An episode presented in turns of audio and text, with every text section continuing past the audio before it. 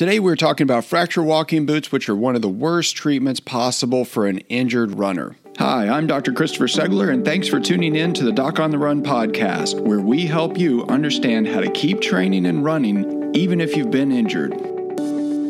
Now, I'm sure that virtually everybody listening to this has seen someone in a fracture walking boot. Basically, it's just a big Velcro boot that functions as a cast that you can actually remove.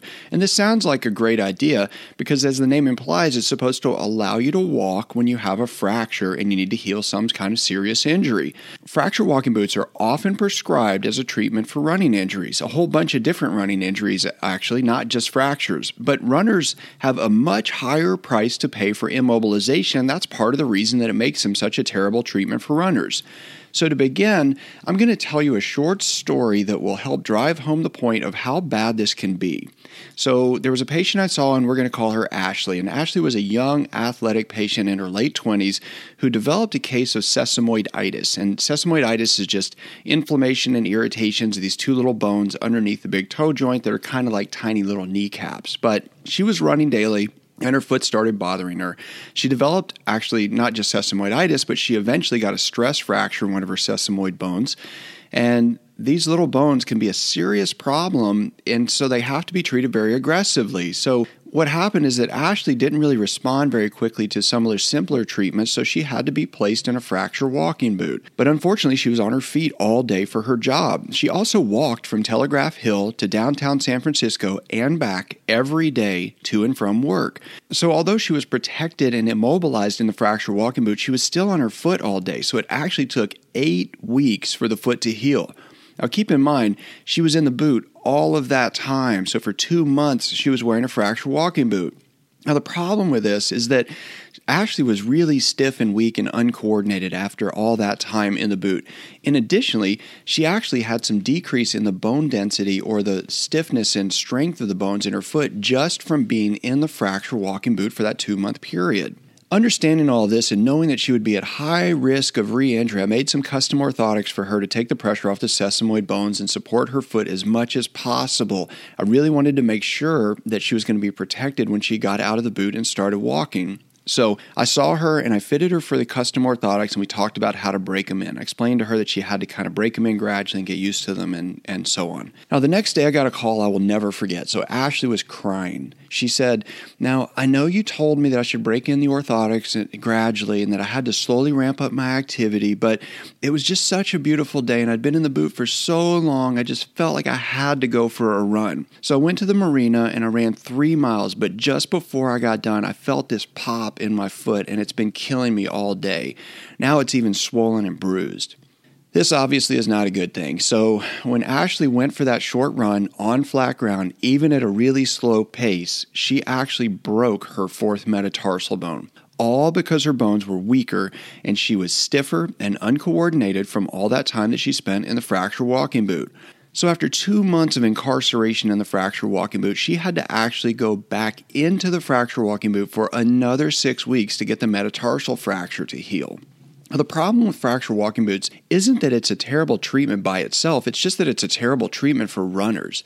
And when I had a standard practice with a broad mix of patients that included both athletes, typical sedentary patients, elderly patients, all kinds of patients, I put patients in a fracture walking boot almost every single day. Now it's a pretty rare thing because I only see athletes, and I truly believe that a fracture walking boot is almost as bad as surgery when it comes to treating a runner. The reason it's so terrible is that runners get four different problems that actually happen just from being in the boot. And I think it's important that you understand each of these. The first thing that happens is that you get stiffer. This isn't really complicated. If you don't move anything, it starts to get stiff, and you get scar tissue that forms all around your ankle. The tendons, the ligaments, everything around your ankle and your foot starts to get stiffer when you've been immobilized in a fracture walking boot. The second thing is weakness. This isn't really surprising. Every runner knows that when you don't exercise, you get weaker. You're either getting stronger or you're getting weaker. And when you immobilize your foot in a boot so that you're not using it, you're not moving it, you're not pushing off the same way, you're going to get weaker. The third thing is decreased bone density. So, believe it or not, when you're immobilized in a fracture walking boot, the bones actually start to get weaker. The bone stock or the thickness and density of the bones actually decreases. Obviously, that's not a good thing. That can put you at risk of stress fractures or an additional fracture like Ashley had once you stop using the boot because the bones are weaker. So when you start running, you're more at risk of injury. The fourth thing that happens is something that most doctors don't really talk about that much, but you get a loss of neuromuscular connections.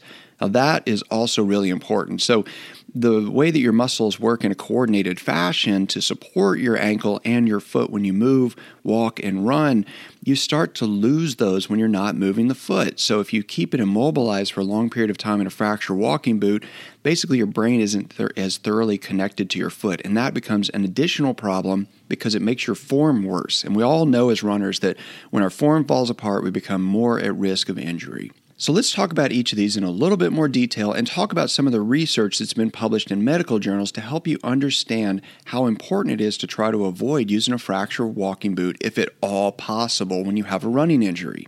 The first thing we're going to talk about here is weakness. So, weakness is something that all doctors talk about. Everybody knows that you get weaker when you're not using something. If you stop running, you're going to get weaker. If you stop working out, you're going to get weaker. Well, a study published in the Scandinavian Journal of Rehabilitation Medicine actually showed that there was a 28% reduction in ankle dorsiflexion strength after just six weeks of immobilization. And believe it or not, even short term immobilization can have a profound effect on the amount of strength that you have or do not have. A study in 2015 reported that there was a 23 to 28% reduction in leg contraction strength after only two weeks of immobilization of the leg in a brace and using crutches. Perhaps even more importantly, that study showed that after six weeks of aerobic retraining, there was an increase in strength, but not full recovery or a full rebuilding of the muscular strength that had been lost due to the immobilization during that two week period. Now, another study showed that there was anywhere from 3.5 to 8% decrease in leg muscle mass after only five days of wearing a cast on a leg. Five days. I mean, can you imagine that? Normally, runners don't take five days off, but if you took five days off because you were traveling for work or something, you wouldn't think that it was really that crucial. But can you imagine a 8% decrease in leg mass after only five days?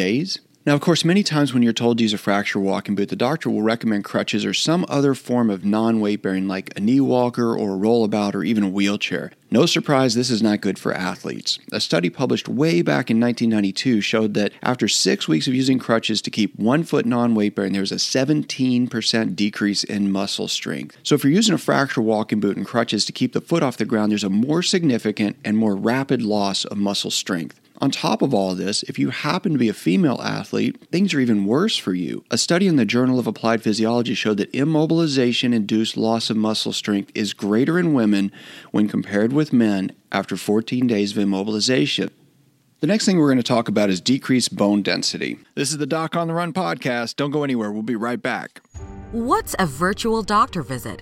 The idea of not running at all while waiting for my foot to heal was simply depressing. I really needed a second opinion from an expert, someone who specializes in helping runners. What you'll get from Dr. Segler, in my experience, is expert runner and medical care that's individualized for your needs. I left with actionable steps to recover from my injury. Dr. Segler is different, and I felt heard, didn't feel patronized, and I felt like he prioritized getting me back to running as soon as possible, as much as I did. I just couldn't see sitting around for six weeks knowing my hard earned fitness would vanish. I know Dr. Segler is an expert, and I wanted to see him in person. But frankly, I just couldn't afford the cost of a house call. I saved enough money to pay for my next marathon registration. You'll have an appointment with Dr. Segler, whether it's via Skype or on the phone. You can expect one, he's going to be on time. Two, he's going to be able to spend more time with you than the typical uh, visit in a doctor's office. And both of those are going to result in a more effective diagnosis and treatment plan for you. I'm a young woman in the Philippines and I hurt my ankle yesterday. I just wanted to say thank you and that it's such a relief to be able to find a website like yours and get some information when I'm in a place with uh, little to no medical care. So I just wanted to call and say thank you. You're awesome. Book a virtual doctor visit and get a second opinion online today. Welcome back to the Doc on the Run podcast. The next thing we're going to talk about is decreased bone density. Now, we know that bone density can decrease anytime a foot or leg is immobilized, and particularly if it's suspended in the air when using crutches. But what many people don't realize is that there have been studies that actually show that after a period of disuse, you can get decreased bone density that may never come back. There was one study I found that actually evaluated the bone mineral density in the lower leg after hip fractures. Researchers found that there's a significant reduction in bone mass remaining one year after the fracture. Even after five years, there'd been some return and some improvement in terms of the bone stock and the bone mineral density, but it had still not improved back to baseline it still wasn't normal after five years. The obvious concern is that having decreased bone density after you've recovered from an injury and started training again can put you at higher risk of a fracture in the future. So, this is one of those things where you get an injury, you try to recover from the injury in a fracture walking boot, you get some decreased bone density, then for the next several years, you're actually at higher risk of developing another fracture or another similar injury. In addition to the muscular weakness and the actual weakness in the bones, you can also get loss of neuromuscular connections or loss of the connections between your brain and the muscles that stabilize your foot. Now, most people wouldn't really think that there's a big problem with immobilizing the foot or ankle at all for a short period of time. But one study showed that with only one week of immobilization of the ankle, there's loss of strength and balance. And from that study, the authors concluded that the reduction in strength and balance was mainly a result of neural imbalances or decreased nerve function. Basically, what happens with this is that when you're not actively using the muscles in a coordinated fashion, your muscles get less connected to your brain. So the neuromuscular units don't fire in sync and they don't fire in as coordinated a fashion. This isn't really a big surprise, probably to most runners, because we know that when running with good form, things feel right. You feel strong. You feel like everything's moving in a coordinated fashion. That's part of the goal of speed work. So, with speed work, we go to the track and we run and we try to get as many muscles to be recruited, as many muscle fibers firing at the same time. Now, this is kind of analogous to a rowing team. If you look at any effectively moving rowing team, all of the people are pulling at exactly the same time. In the same moment, they want to move in sync and pull as hard as they can all at the same time. In fact, there's usually a coach or a person sitting in the boat telling them when to pull. It's really important to move in a coordinated fashion. When you sit still and you immobilize the foot, those neuromuscular connections that connect your brain to your foot and tell all of those nerve fibers and muscle motor units when to pull at the same time to get you to move in a coordinated fashion with good form, they all get weaker. And then as a result, everybody's not pulling at the same time. Some people have an oar in the water, and some people are just staring off at the horizon. When that happens, the rowing team's not moving as effectively. If you want to run with good running form, you have to have strong neuromuscular connections, and those start to rapidly degenerate after you've been immobilized in a fracture walking boot. Now, the other thing that happens is stiffness. Is this is not really surprising. So when you wear a fracture walking boot, you start to get scar tissue forming around all of these structures made of collagen everything that you have in terms of a tendon, a ligament, a joint capsule, all of those things that hold the bones together and help connect the muscles to the bones, they're all made of collagen. When you lock your foot and ankle up in a fracture walking boot, you start to get scar tissue forming because nothing's moving. This happens pretty quickly and it really can become incredibly stiff. So, my personal experience with this was that I had a reconstructive knee surgery many, many years ago when I was racing motorcycles. And I was in a full length knee immobilizer for eight weeks. So, basically, my knee was held completely straight for two months. And when I took it off, and the first time I was allowed to get in the shower, I will never forget. I actually stepped into the bathtub and I almost fell over because I felt like there was a telephone pole between my hip and my foot. I could I could not even feel my leg. I could barely tell where my foot was because of all the loss of neuromuscular connections, but more importantly, I couldn't bend my knee at all. Not at all. I mean, not even a little bit. So when I went to physical therapy the first time, they said, okay, now this is going to hurt. And they physically started to bend the knee, and it was breaking up all of the scar tissue around my knee that had formed during that period. Now, that was incredibly painful. It did work. I did get the motion back. But the point of this is that all of that scar tissue starts to form when you hold any joint still. So, when you lock up your foot and your ankle, you have a real problem in terms of developing stiffness. The other problem with the stiffness is not just that it feels stiff, is that basically, you know, you have to think about your foot. It's a lever on the end of your leg. It's a supple lever and it's one designed to absorb impact and then allow you to push off. But when you make it stiffer, it doesn't absorb impact as effectively. So if it gets stiffer because you've been immobilized in a boot, then your Achilles tendon has more tension on it. All of the metatarsal bones have more pressure applied to them when you push off because everything is stiffer in that lever. The whole system has more force going through it during a shorter period of time. That's not a good thing. When you have a stiffer foot and you land on it and you're running, you decelerate over a shorter period of time. So, all of this stuff together the stiffness, the weakness, the loss of neuromuscular conditions, the decreased bone density they all work against you when you want to return to running and you want to continue training.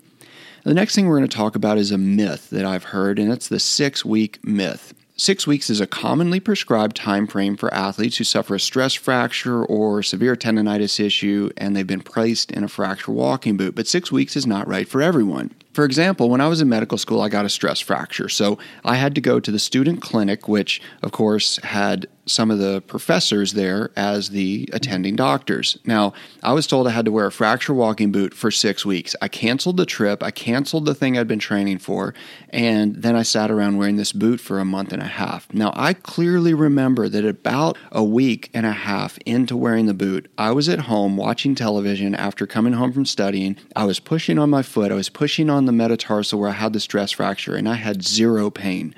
Now, in retrospect, I probably could have stopped using the boot right then, but I was not going to be that idiot, the student who disregarded all of the advice of a surgery professor and then ended up with a non healing fracture. So I continued to wear the boot out of fear, basically. But it was unnecessary for me. I did not really need to use the boot all that time. And the longer you're in the boot, the worse things get.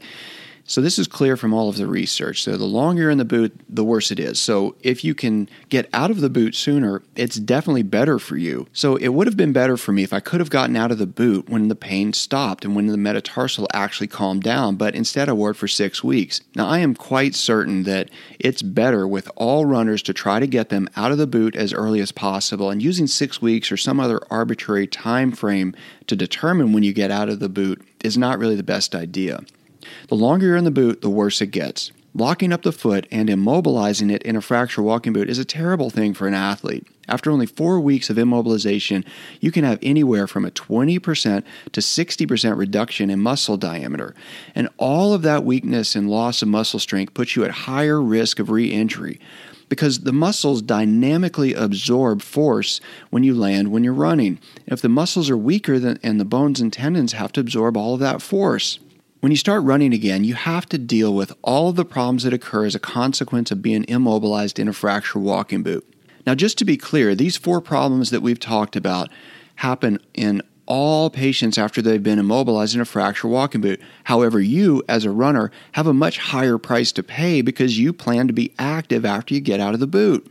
Now, the truth is, and like I referred to earlier, when I had a standard private practice with a standard group of patients, I used to put people in fracture walking boots almost every day.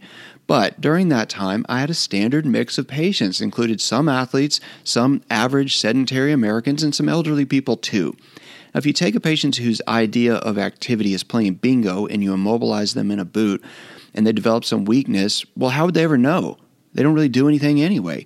If you take an average American who watches television on the weekend and really doesn't do that much activity in terms of exercise, they also don't really notice if they have a little bit of stiffness or weakness in the foot. And because their overall level of activity is so much lower than any runner, they really aren't that much higher risk of getting injured again when they get back to activity because what they consider to be full activity would be considered rest for a runner. They're really just not applying enough stress to really put themselves at risk after they've been immobilized in a fracture walking boot. But not true for runners you have to have higher standards for your own medical care when you're a runner. And you have to find a doctor that supports your idea of activity and your pursuit of running. The stakes are just higher for you. The weakness, the stiffness, the loss of neuromuscular connections, all of those things can conspire against you to put you at a risk of re injury if you're not careful. So, the big take home message here is to make sure that you discuss your athletic goals and your running routine and your long term running goals with your doctor and make sure that your doctor understands your need to recover as quickly as possible so that you can return to running as strong as possible. If you and your doctor work together, you can develop some creative ways to heal any injury and make the most of your recovery so that you really can return and get back to running being as strong and fast as ever.